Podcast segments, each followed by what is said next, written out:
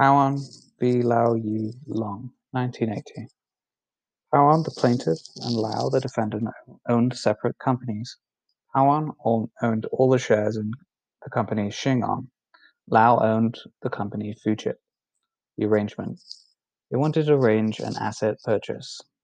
Lau's company's major asset was a building that Lau wanted to purchase. They arranged an asset swap. Pao got shares in Lau's company, and Lau received the building. Purchase happened as follows.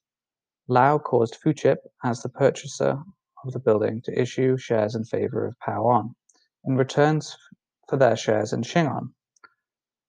This way, the defendants Lau bought the building. This was the swap agreement, Agreement 1. The conditions. The swap agreement was accompanied by some conditions. That Pao sh should retain 60% of the shares for at least one year. The second one was that Lau would buy back 60% of the shares at $2.50 each, so that Pao's investment wasn't wiped out completely if the share price fell. So it was sort of a side agreement to Agreement 1. Lau had the right to take the shares back at any point, which meant that Pao may have been protected in which meant that Pao may have been protected in scenarios where the shares would lose value, but it would not benefit from any increase in price. This side agreement deprived Pao of any benefit. But here's the problem. Lau later realized that this agreement might benefit Lau more if the shares rose in value and so refused to carry out the swap. Pao stipulated that the above conditions should be scrapped and replaced with an indemnity provided by Lau against the fall of the shares at value. This would ensure that Fu Chip shares of Lau would hold their value. The indemnity was later provided. He agreed. So the value of the shares did fall, and Lau refused to honor the agreement. And Pao tried to enforce the indemnity. Are you paying the difference? Lau offered two defenses. First, the indemnity agreement was past consideration. Second, Pao had given no fresh consideration for the second agreement, as he was only doing what he was bound to do under the first agreement.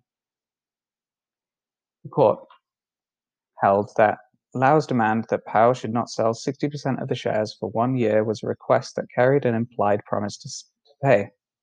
Promise was later supported by the actual promise to indemnify. Lau's second defense also failed.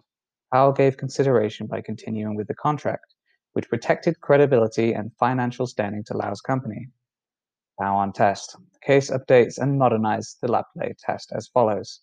Mere existence or recital of a prior request is not sufficient in itself to convert what is prima facie past consideration into sufficient consideration in law to support a promise except when um, an act done before the giving of promise to payment except when a the act must have been done at the promises promises request. Second the parties must have understood that the act was to be remunerated either by payment or the conferment of some other benefit, and 3. Payment or the conferment of a benefit must have been legally enforceable had it been promised in advance. Pao On was also a case where the courts examining the issue of pre-existing duty owed to a third party. The companies set up by set up by the party, Shing On and Fu Chip, were third parties. The defendants argued that the arrangements aiming at inducing a party to perform a pre-existing duty by providing additional consideration may be entered into as a result of unfair pressure. Abuse of dominant bargaining position, the defendants argued, can result in additional consideration for pre-existing duty. They said it was illegal and against public policy. Privy Council rejected this argument. Lord Scarman found that where business are negotiating at arm's length, it is unnecessary for the achievement of justice and unhelpful in the development of the law to invoke such rules of public policy. With respect to economic duress, the Privy Council said in this case there was commercial pressure and not duress. Privy Council identified four factors to consider in assessing whether economic duress was present. 1. Did the person claiming to be coerced protest? 2. Did that person have any other available course of action?